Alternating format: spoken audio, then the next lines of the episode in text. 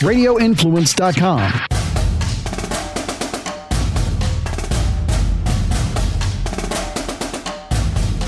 And a happy new year, the first edition of Rush the Field for 2019. I'm Scott Seidenberg alongside veteran coach, scout, and consultant Chris Landry from LandryFootball.com. The New Year Six is in the rearview mirror. And now we take a look ahead at the national championship game between Alabama and Clemson. I think we've seen that script play out before. Happy New Year, Chris.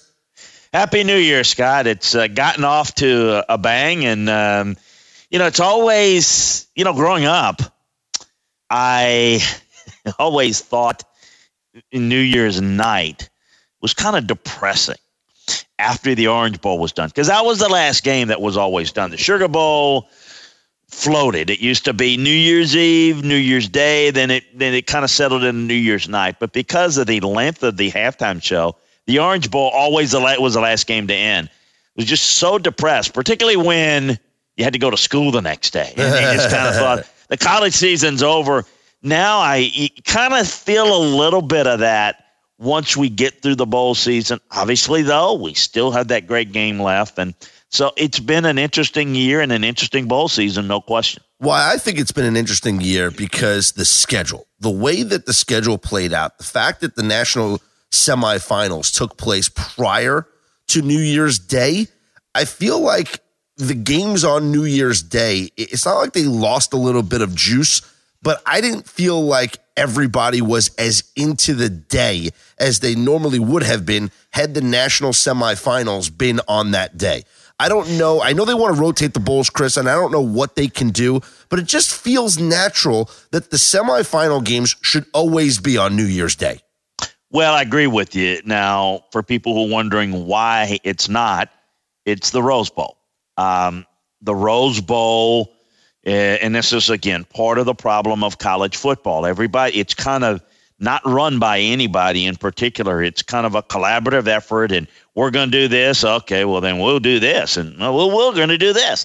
And there's no organizational, and I don't want to get off on a tangent here, but this is important to understand that, okay, so when the Rose Bowl decided that, hey, we're going to have, this is what we're going to do. We're on January 1st mm-hmm. and we're starting at 2 o'clock local time. Okay, deal with it because we want the second half to be as the sun goes down. Of the, course. You know, so that's what and, we and want. The ga- and the okay. game will be at the conclusion of the Tournament of Roses parade and all the ceremonies. Right. And, and then this so, is what we do. So the SEC and the Big 12 said, fine, we're going to have the Sugar Bowl at night on New Year's Day. And that's what we're going to do. and there you go. You know, you know, so that's that.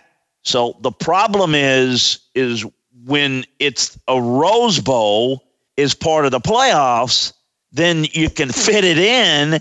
But when they're not, then we got to figure it out. Next year, it's going to be on December 28th because as the calendar flies, it's the Saturday ends up on December 28th, like it this, this year in the 29th.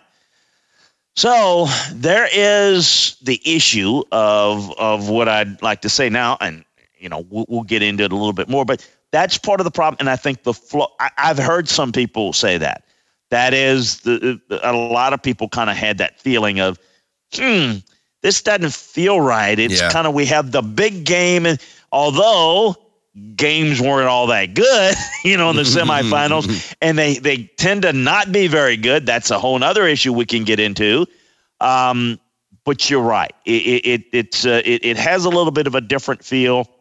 And listen, I'm open to they play them when they want to play them, and they they play them at midnight. I'm watching it, you know. But it, it's just it's just one of those deals where I think it's it's awkward. Yeah, and, and I feel like it, it's been this way whenever there's been a game after the semifinal games. Because even if it if it was on New Year's Day, you still sometimes had a game that was another New Year's Six bowl game that took place, whether it was a day later or even two days later. We've had yes. that before. And I always just feel like it's anticlimactic to yes. have games after the playoff games because the playoff games should be the final games of the season. It's like in any other sport, you don't have the Major League Baseball or the NFL postseason. Well, then you have the Pro Bowl, but you know what I'm saying? It's not an all star game. You don't have a regular season game or an extra game occur in the middle of the playoffs with two non playoff teams. yeah, we've had, you know, like a Cotton Bowl on January 2nd. Yes, you know, exactly. everybody, you know, and, Correct. and stuff like that. Um, listen, this is part of again not having a college football commissioner's Mhm. office office that oversees everything. Uh, that everybody would kind of submit themselves to. We're going to do what's best for the sport of college football, and we don't have that. That's you know whether it's the playoff format or non-playoff format or bowl format or how we do this, the scheduling. None of it makes a whole lot of sense, and we see this a lot. We see some of it in the regular season with television scheduling, where we have maybe the two best games of the day going up ahead against one another, and then we have kind of a little bit of a lull at night. Now, again, I'm a a little unusual and watch multiple games at one time, but for the good of the sport, you know, for everyone, you know, making that the feature game, uh, this is where I think college football could uh, learn a lot from from the NFL. But for the reason is that I get this a lot. Why doesn't the NCAA do this? The NCAA has no, there is no NCAA. The NCAA is an enforcement body, Mm-hmm. and you know it is it, the the whole operation of the NCAA. It's run by its institutional members. So everybody kind of does their own thing, and this leads to some issue, and which is why I say we need some sort of a oversight, a college football commissioner office that can help with scheduling. Yeah, uniform scheduling play- is a big thing. Yes, that, uniform that scheduling, who you play, Mhm. when the games are, making it best for TV for the fans. These the bowl matchups. You've heard me say this before. I'm a big believer in making the bowl games more of a centerpiece of an extension of the regular season and I love it. get Yep. done get done with that go to the bowl games so to your point all the bowl games because i don't believe also and i'll take your, your point a step further it doesn't make a lot of sense And- it's been it's been this way for a long time to where a lot of people probably think this is normal but it's abnormal to have like the citrus bowl and the outback bowl and bowls like that on new year's day those are those were always traditional pre New Year's Day games. Mm. Let me tell you what the New Year's Day games were. There were four. Okay. Started with the Cotton Bowl, Sugar Bowl, Rose Bowl, and Orange Bowl. Those Yep. are the four. Fiesta Bowl was a pre New Year's Day game. It became a New Year's Day game.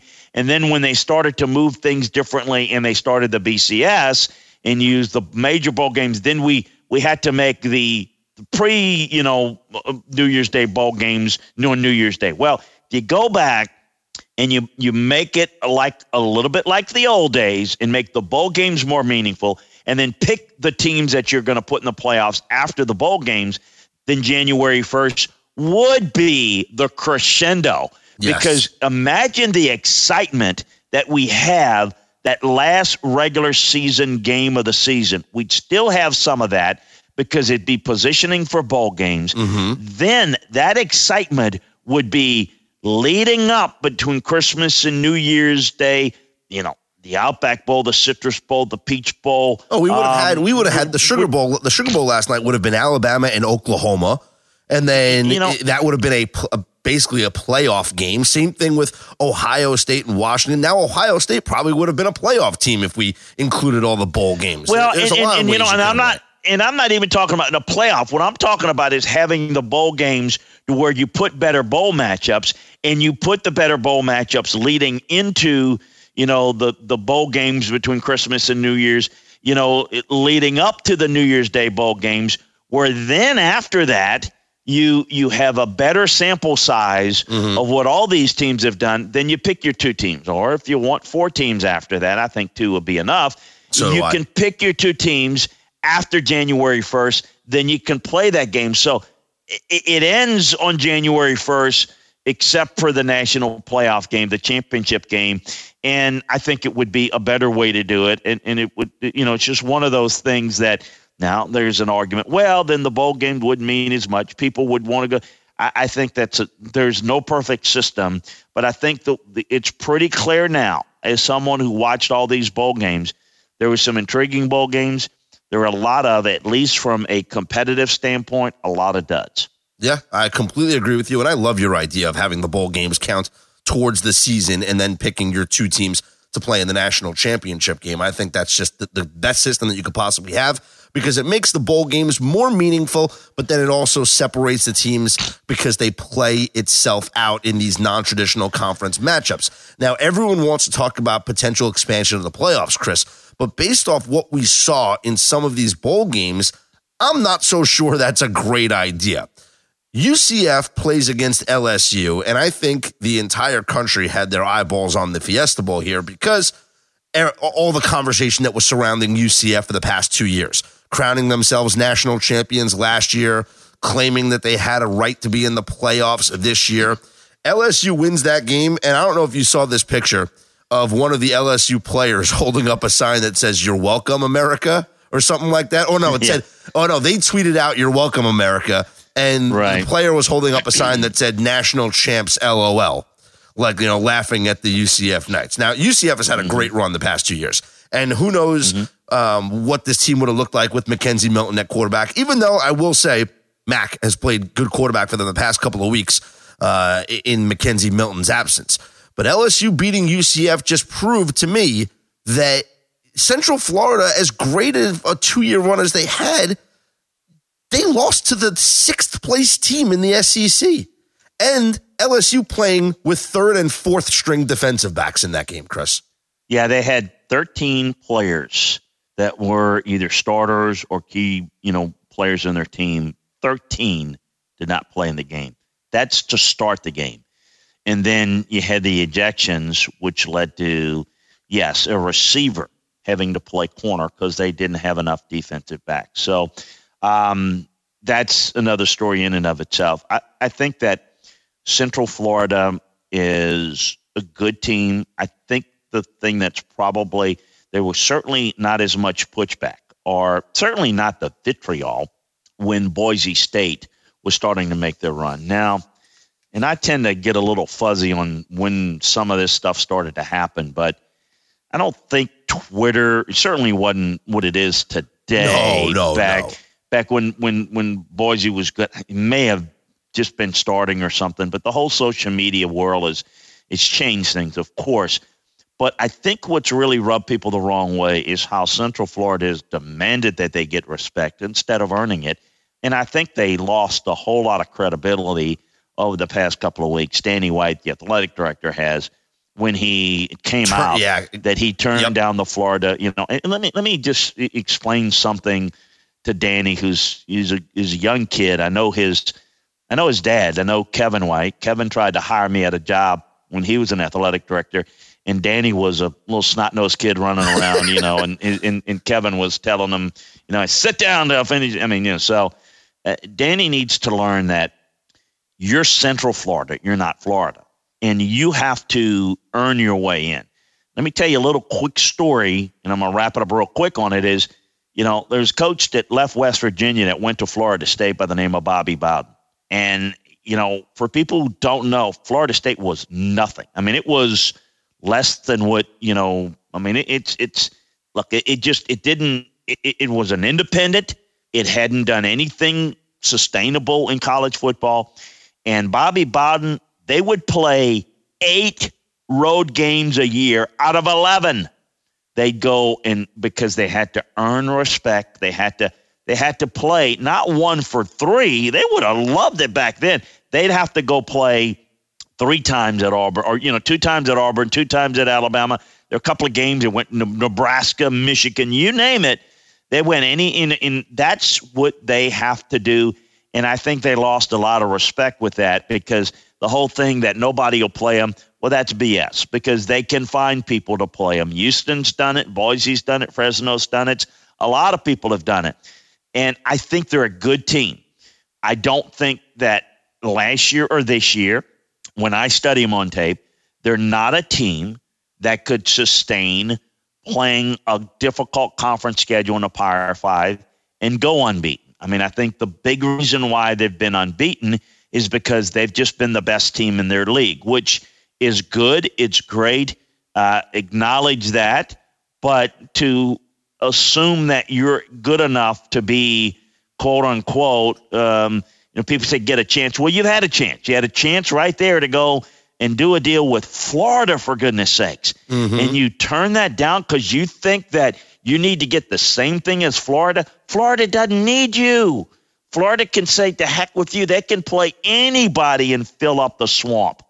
Why do we, they want to go, you know, you know, so I think to me that's an administrative fall and and again, I think Danny is a little, you know, hype machine guy that is trying to, you know, write his ticket to a Power 5 job as an athletic director and kind of making a name for himself and I don't think he did uh, his school at Central Florida any uh, in, uh, any positives there.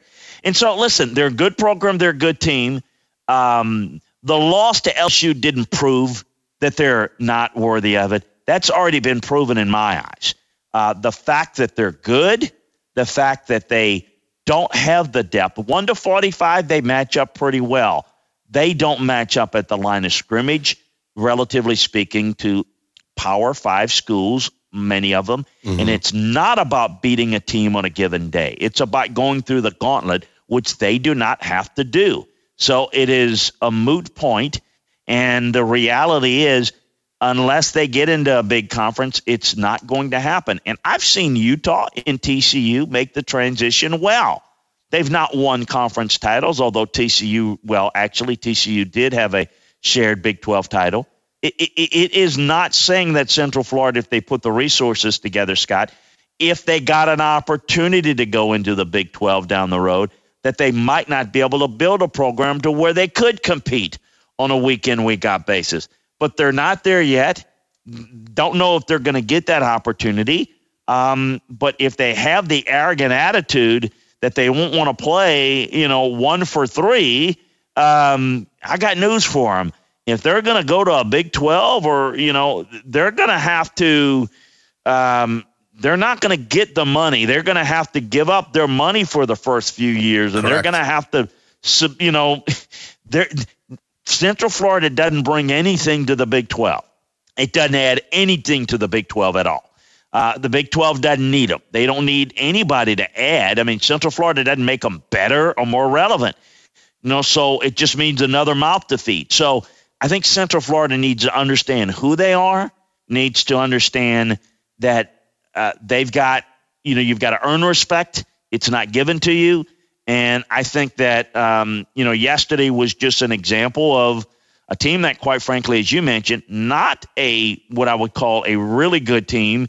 You know, I'd say LSU's a pretty good team this year. Mm-hmm. I don't think they're outstanding. And certainly they were nothing more than an average team yesterday with all their depletions of the personnel. Yet they still dominated this game at the line of scrimmage um, and, you know, kind of won the game a lot more than the score would indicate. I would agree with that. And you mentioned Boise State, and I wanted to bring this up for the listeners. Boise State earned their place in the national conversation.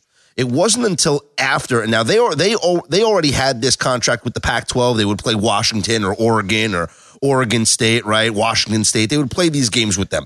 But it wasn't they, until they, they beat they beat Georgia. Well, that, well, this, this is what I'm getting to. Georgia. This is what I'm getting to. It wasn't until after they won that Fiesta Bowl in 2006, 2007 that they started scheduling. And I know these contracts are done years in advance, but then moving forward, 2010 they play against Virginia Tech, 2011 mm-hmm. Georgia, 2012 Michigan State, 2014 Ole Miss. So they started getting these games on their schedule after they earned right. the national respect by beating Oklahoma in, the, in that Fiesta Bowl. And that's mm-hmm. why if a Boise State team goes undefeated in the Mountain West with that with that non-conference game beating a Georgia in 2011, they are in the national conversation as opposed to a Central Florida team that doesn't play anybody except well, the two and, for and one for with Florida and then you will have something to prove. That's right. Houston did it a couple of years ago. Correct. Now they didn't win enough games in their league. They got beat up a little bit, but they played at that time a top 10 Louisville team and they played Oklahoma and beat them both. Okay, so had they gone unbeaten, they absolutely would have earned something because they played it out of conference um, and, and won a couple of games. Now, it's still not an indicator of you know, necessarily how good, but in, in a 14 playoff, you know, certainly an expanded playoff. But the, the notion that even if we expand, that, that you put a the best group of five team in is ridiculous mm-hmm. because we don't know that there is a team worthy of it. There needs to be some checks and balances to anything that you put in. A conference champion in the Power Five you know, any conference champion in a group of five, certainly, and the best of the group of five teams. First of all, you could have the bowl games to determine who the best group of five team is, but then you have to determine do they rank well enough, high enough to be inclusive into a playoff format, even if it expands, because most years it will not, you know, and, and I don't think you can, you don't want to sit there and put a one loss group of five team in that were just just to say you have somebody in, I think it's ridiculous, and I think you've got to put teams that earn it. In fact, teams that like Notre Dame that go unbeaten, they get they get hammered, and we'll talk about that. I know in a second.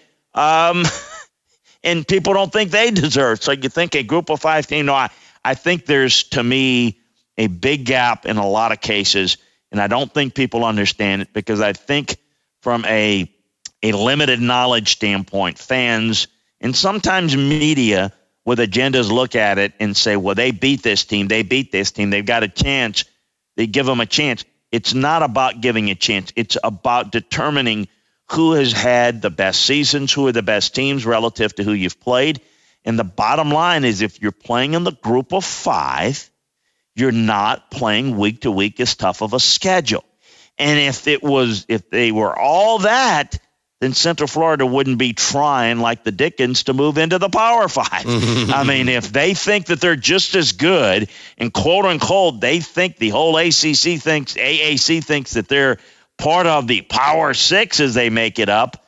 Well, then why are they, you know, the, you know the the bell cow program trying to move up? Why is Houston trying to move up? Because the reality is it's not accurate. We live in a world of fake news. Say something incorrect, factually incorrect, often enough, and some people are going to believe it.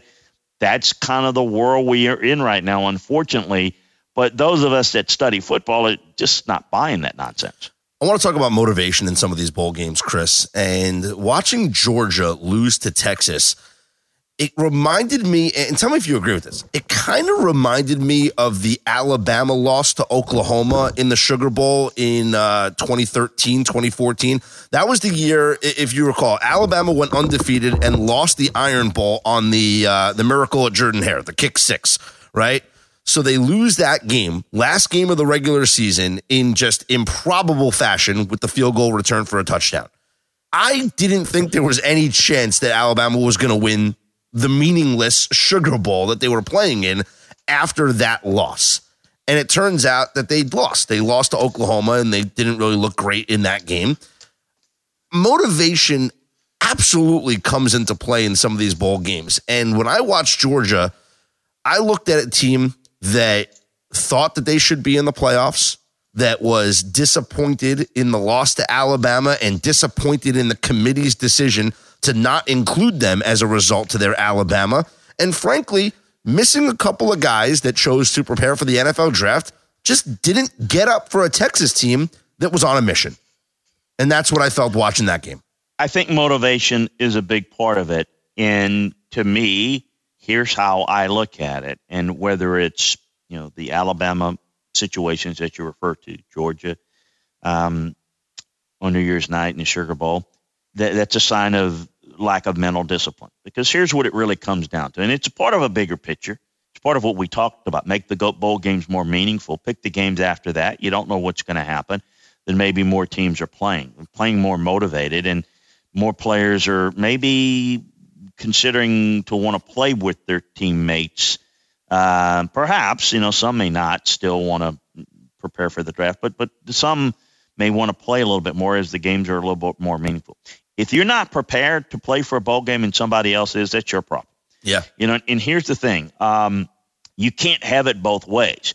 You can't sit there and say you deserve to be in the playoffs and then go out, spit the bit, and then then claim that well you were better than somebody. Well, you know what? You proved that you you really can't be trusted and that you're you're not as good as you think because part of being good is not just talent.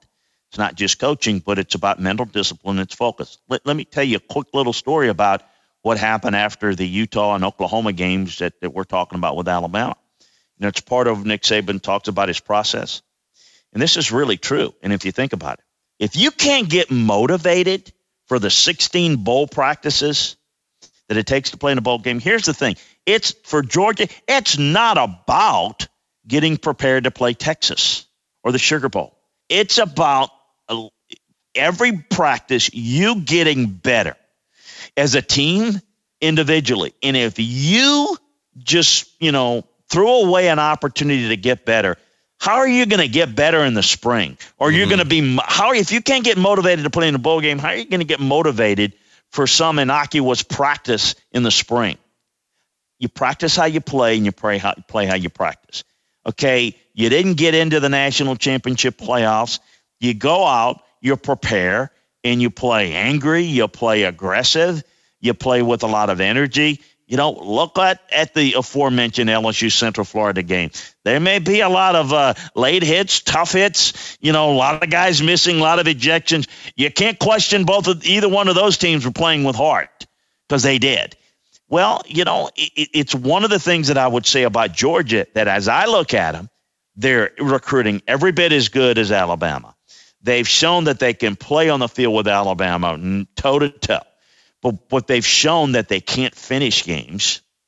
And now, you know, it does not mean the program is in a downward, you know, spin. Mm-hmm. But what it is is an opportunity for Kirby Smart to say, you know, because he's been around that process, right? When Nick Saban lost those games, he challenges guys. See, that's why you can't finish against Auburn. That's why you can't finish against this team or that team. That's why you're playing in the Sugar Bowl instead of the playoffs because you don't do the little things. So let's take these bowl, and of course, they haven't been out of the BCS or playoffs since. Ever since, yep. But, but that's a big reason why. And I'd say this I turn it around. Well, they're not motivated to play in that game. Well, if you're not motivated to play in the game, that's why you're not in the playoffs. Because if you don't play with that same type of intensity, focus, and motivation, every practice, every meeting, every game, you're not going to get better. And if you're not going to get better, you may have the one or two or third best recruiting classes in the country that can match Clemson and Alabama, but you're not performing on the field quite like that. So for Georgia, it is maybe to be a lesson that going forward, it's about doing the little things because maybe that attitude contributed to lack of preparation against LSU, a game that probably cost them a chance to play in the Correct. playoffs. Mm-hmm. You can't have it both ways. You can't have it, well, we weren't motivated for this game and that game. Nick Saban chews out his team because he has a bad quarter against the Citadel. That's the difference. And so, listen, you can't sit there and that's one of the things, well, you're not motivated. It, well, if you're not motivated, that's your problem, and that is a further indication that you're not a championship caliber program. And when you can fix that, then combine with, I think, talented coaching and staff and talented roster, then you can go from being, hey, they're good, look out for them, to, hey, they just won their first championship, maybe second championship. They're in it again. Losing to Alabama is no shame but not getting prepared, not getting motivated to play Texas in the Sugar Bowl is something that anyone associated with the Georgia football program should be today embarrassed by. Let's talk about Ohio State, Chris. Uh, good three quarters against Washington in the Rose Bowl. I'll admit, 28 to 3, I went out to go pick up some dinner. You know, I'm listening to the game on the radio as I'm going to pick up my food, and it's like, hey, Washington scores. And I'm like, ah, it's cute hey, Washington scores again. And I'm like, what's going on here? And then I get home and I watch the ending of the game, and Washington's about to kick an onside kick to try to get the ball back down 28 to 3. What happened to the fourth quarter there? Uh, a valiant effort from Jake Browning and Myles Gaskin, uh, an offense that up until that fourth quarter didn't score a touchdown, it seemed like in forever.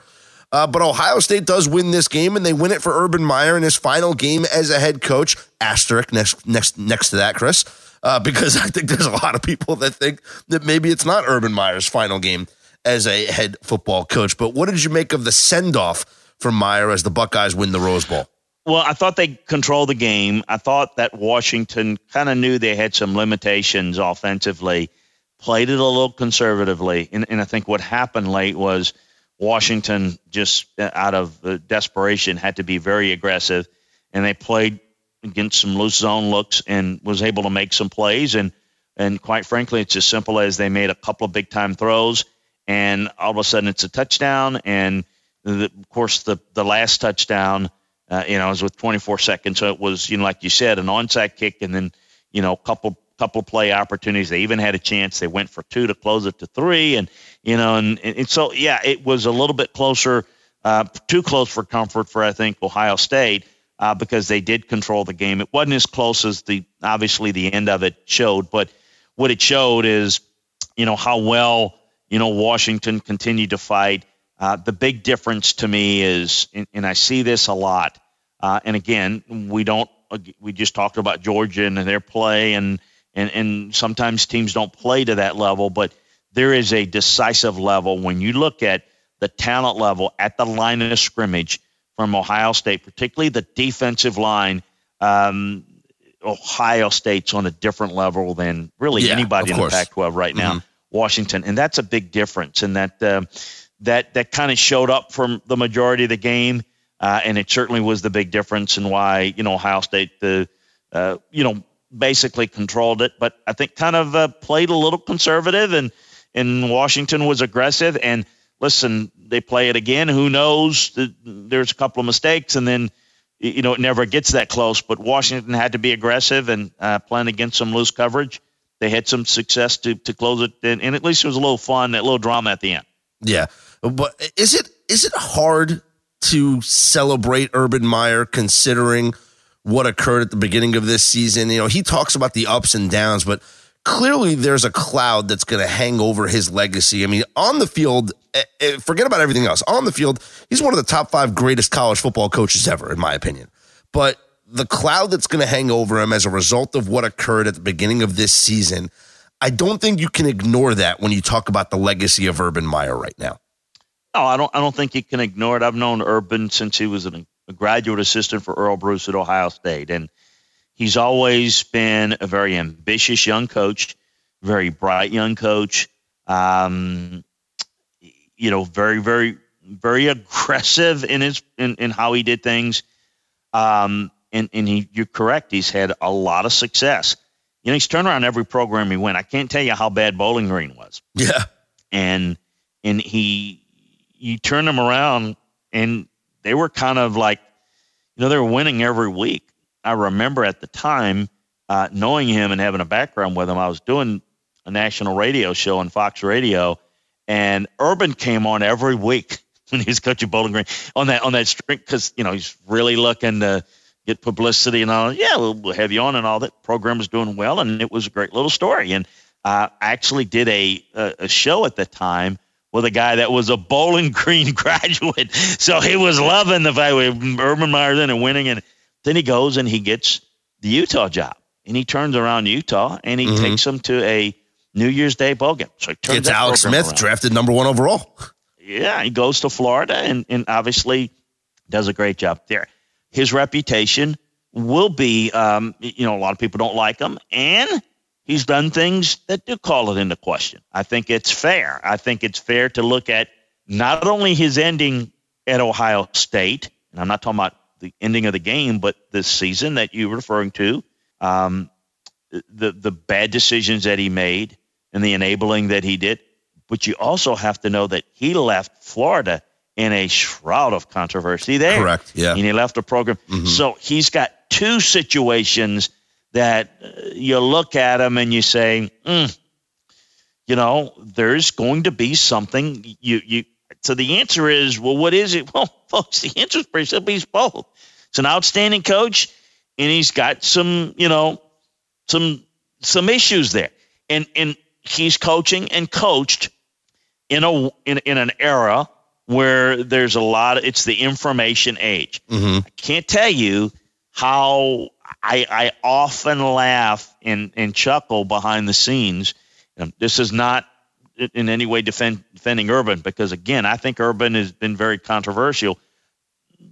But but if there were other coaches, coaches that a lot of people have a high regard for, that coached in the 70s and early 80s and the 60s that I knew, the things that happened that nobody knew about because it wasn't the information Yeah, age. right. You know, now I think I think what Urban did, enabling you know someone that was a um, that, that abused his wife, um, is unconscionable. Um, but he also did some other things that were unconscionable too, and I think that's gonna that's gonna be part of his legacy, and that's part of the world today we live in, right? Coaches back then that I'm talking about didn't make a whole lot of money. They didn't jump from job to job because there wasn't a whole lot of money to jump to for another job. Now there's a lot of money.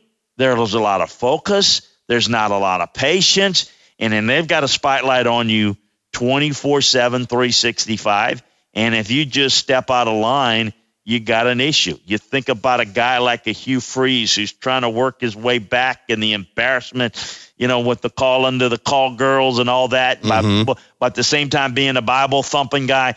You know, if if if he was coaching in the seventies, no one would have ever found out about Yep. that Yep. you know and then you know but now you you you do that stuff it's it's a different world we live in so with uh, too much is given much is expected and this is part of the environment we live in now. And uh, he's going to be looked at with skepticism uh, and, and, and, and appreciation for what he's done but with a jaundiced eye looking at him off the field and saying you know he was shady he was this or that. Before we get into our national championship game preview, Chris, which bowl outcome of this past bowl season surprised you the most? For me, the one that surprised me the most was Michigan laying an absolute egg against Florida in the Peach Bowl. This looked like the Michigan team that got blown out by Ohio State, not the Michigan team that ran through the rest of their Big Ten schedule. I was very disappointed in, in uh, Jim Harbaugh's performance there. Well, it makes you wonder after watching that game. Okay, the their top three players didn't play in the game. Yeah, I understand that. You know, So, you, okay. yes, I understand. No, I know, I know, no, I know that. But let me let me finish. This is this is what I'm. My point is, top three players are not playing. It doesn't matter about who's playing in the game, but when your top three guys are not playing, and this goes for other players, it pretty much tells me without having stepped foot on the campus in practice, their practices weren't very good. I can tell you that right now. They weren't motivated. They weren't playing well. They they weren't focused. They weren't well coached. Um, their energy wasn't there. That's the problem. Okay, when you when you again miss that opportunity to prepare correctly, you miss an opportunity to get better as a team. And so the the players that are coming back, they missed an opportunity to build towards something to next year. Now, if you turn it around and you learn from it, great. But so what it tells me is that you know they didn't play well against Ohio State. You know they were motivated for it whether they were motivated or not. Again, I think that when you have guys that say, I'm not going to play, what does it say to the rest of your team? This game's not that important. Well, you know, it's human nature. The guy, well, you know, work is hard. You know, it's the end of the semester. And, you know, we, you know, we're playing. It, it, that's part of the problem that's infiltrating the bowl system. And, the, and, and I think it was an ugly loss for Jim Harbaugh in Michigan because on the heels, they gave up like 103 points all season in the Big Ten and gave up like 104 points in their last two games against Ohio State, Michigan. They collapsed on defense. They didn't look like a very good team at all against Ohio State or Florida. And I look at it and say, where's Michigan now?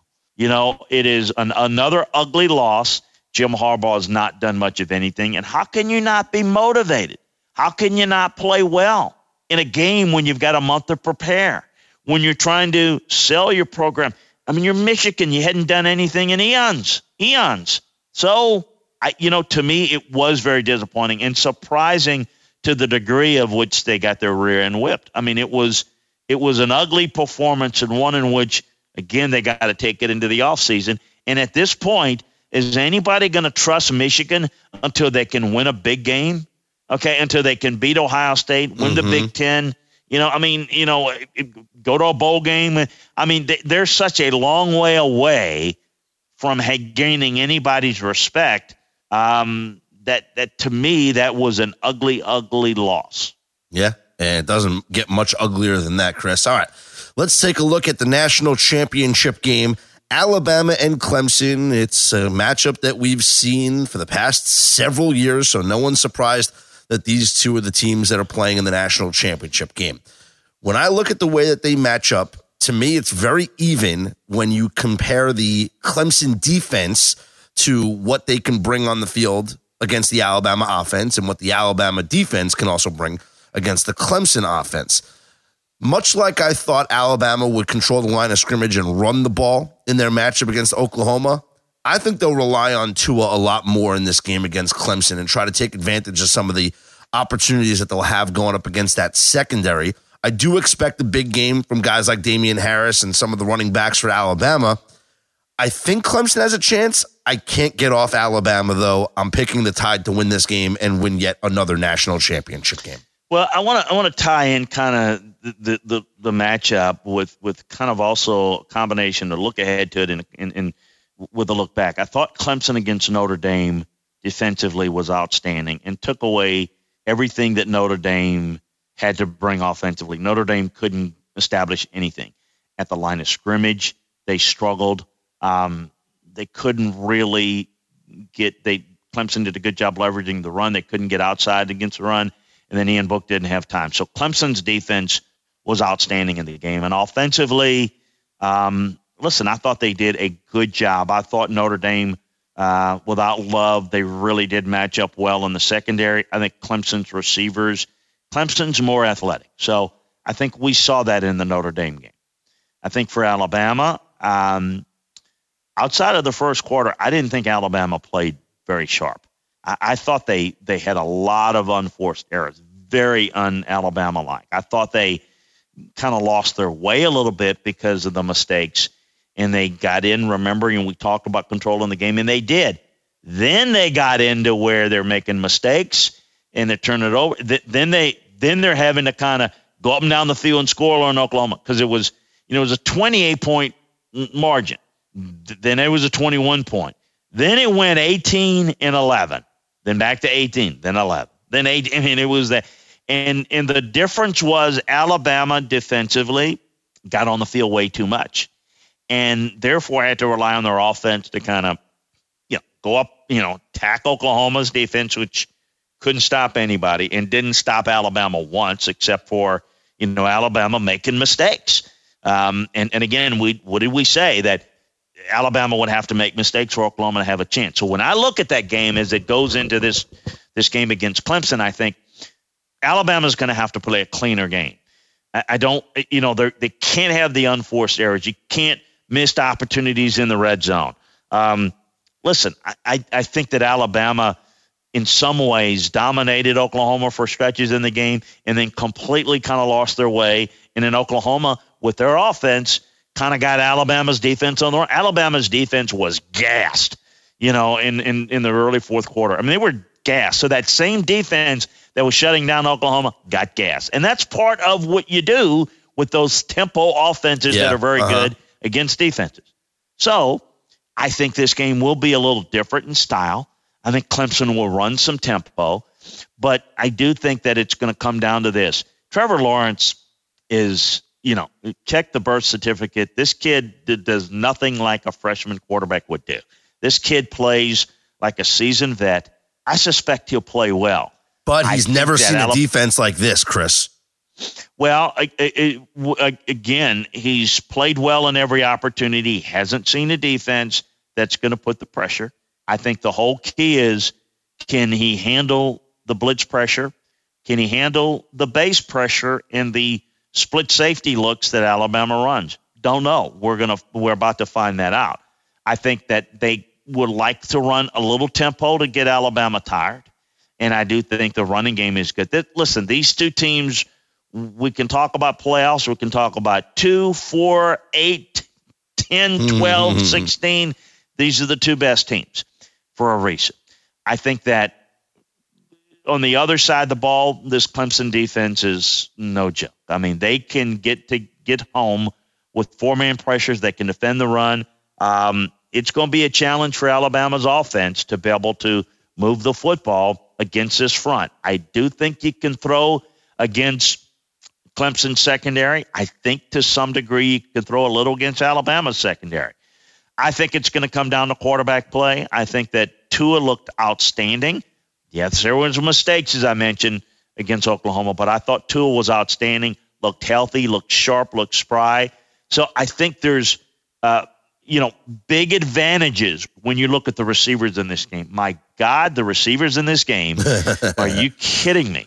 I mean, good luck trying to figure out how to pattern match these guys if you're in the defensive side on in either in either film room. Uh, these receivers have distinct advantages. So it'll come down to the ability up front. Who can protect well enough to allow the quarterback time to make plays? I think that Tua can extend plays better than Trevor Lawrence. I think that Trevor Lawrence even even uh, has an even stronger arm.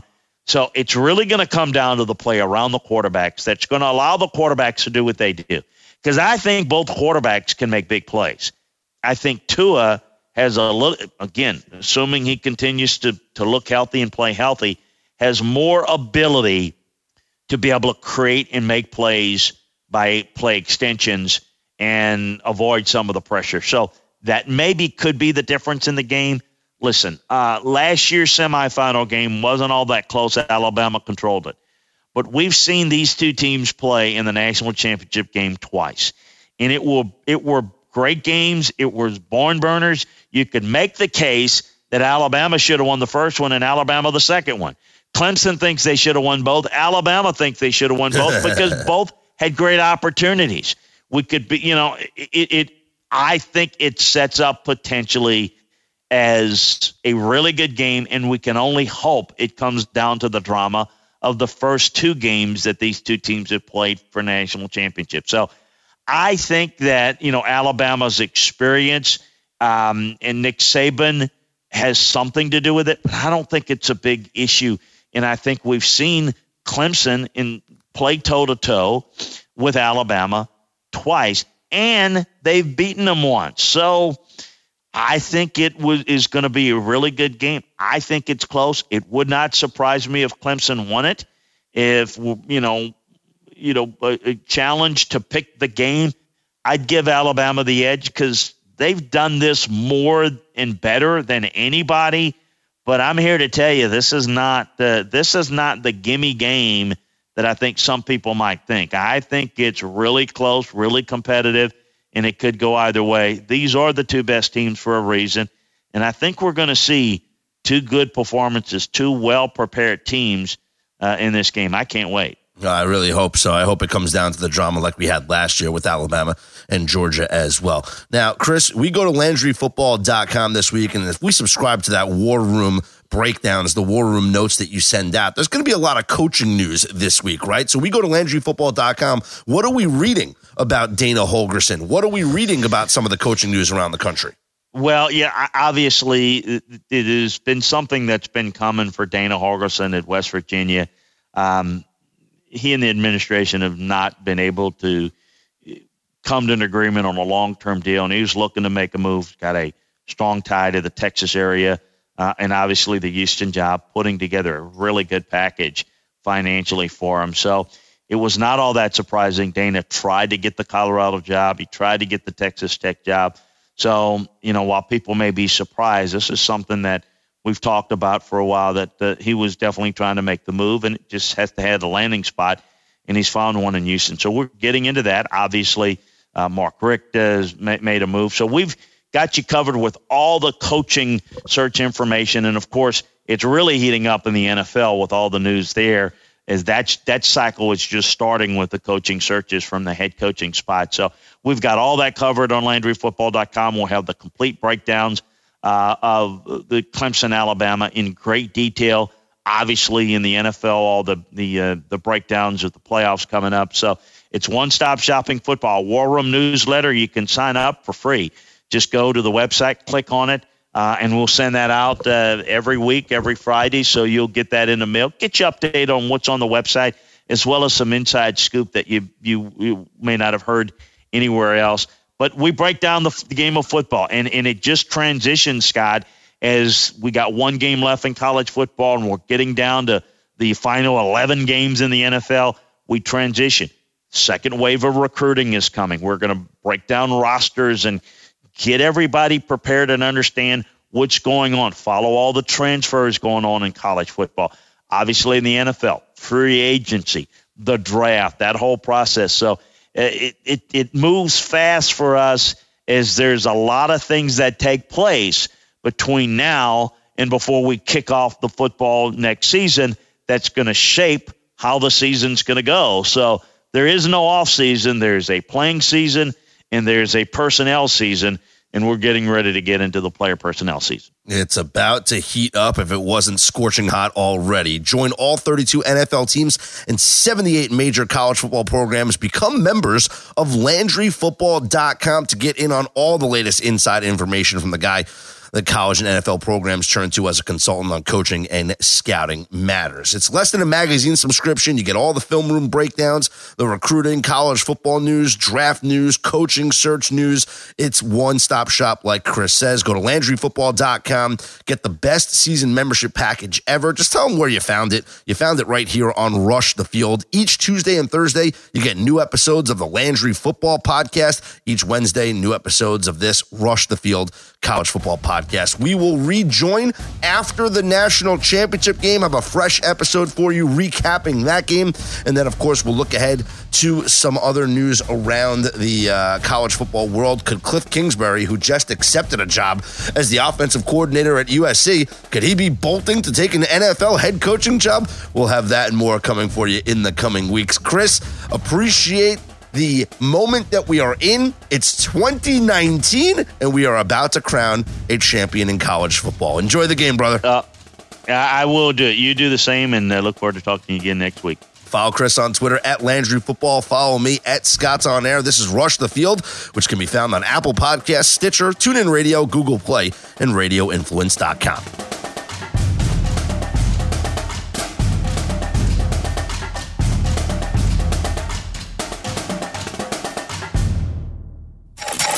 This is an MMA report with Jason Floyd. Quick fix on Radio Influence. When I was watching that fight, it did not seem like Nunes was that much smaller, like no. strength wise, than Cyborg. No, no. I mean, one of the things is right before that fight started, I just had this, I, w- I had this gut feeling. I'm like, Nunes is going to pull it off. And, you know, the thing about it, like, and the UFC had this tweet after the fact of, of, you know, showing kind of the highlights of, of the barrage of punches. They said haymakers.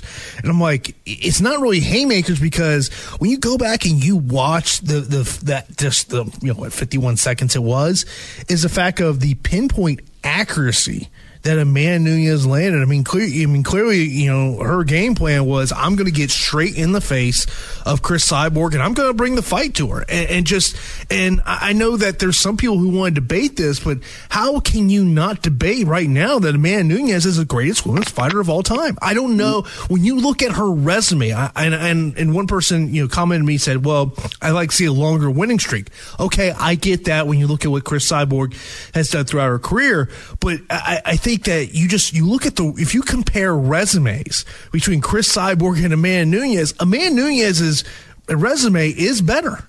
You take away the win over Cyborg, it's better. She's faced better competition, and that's 100% due to the fact that Cris Cyborg didn't fight at 135. I mean, the 145 pound division on which Cris Cyborg built her legacy just straight up sucks, but she's still, based on her legacy and based on how long Cyborg has been doing it, Cyborg established herself as the GOAT. I mean, there was a point in time when Ronda Rousey obviously made the argument.